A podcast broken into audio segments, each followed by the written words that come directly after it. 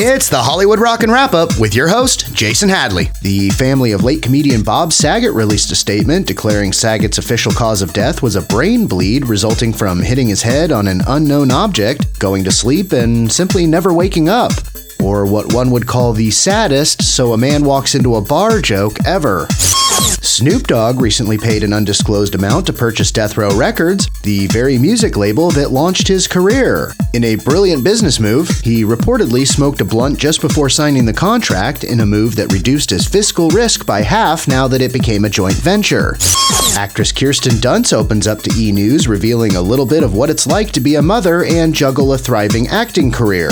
Because when you have a maid, a nanny, and a private chef, you have time to be interviewed about how tough it is to juggle work and kids. And that's the Hollywood Rockin' Wrap Up. Follow us on Twitter at Rockin' Wrap Up.